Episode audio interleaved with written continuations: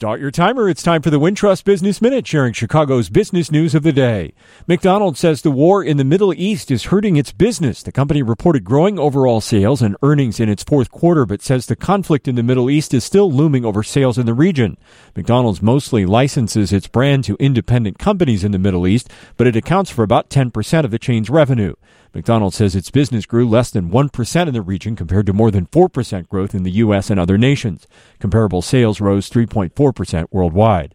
Boeing is taking a second look at 50 undelivered 737 MAX jets to fix some problems. Some of the planes were found to have improperly drilled holes on their fuselages. The company says the delay will affect its production schedule but will improve overall quality and stability. The latest development follows the door panel blowout on an Alaska Airlines 737 MAX last month. United and Alaska had to ground their fleets of 737 MAX jets as a result. I'm Steve Grzanich, and that's your Wintrust Business Minute.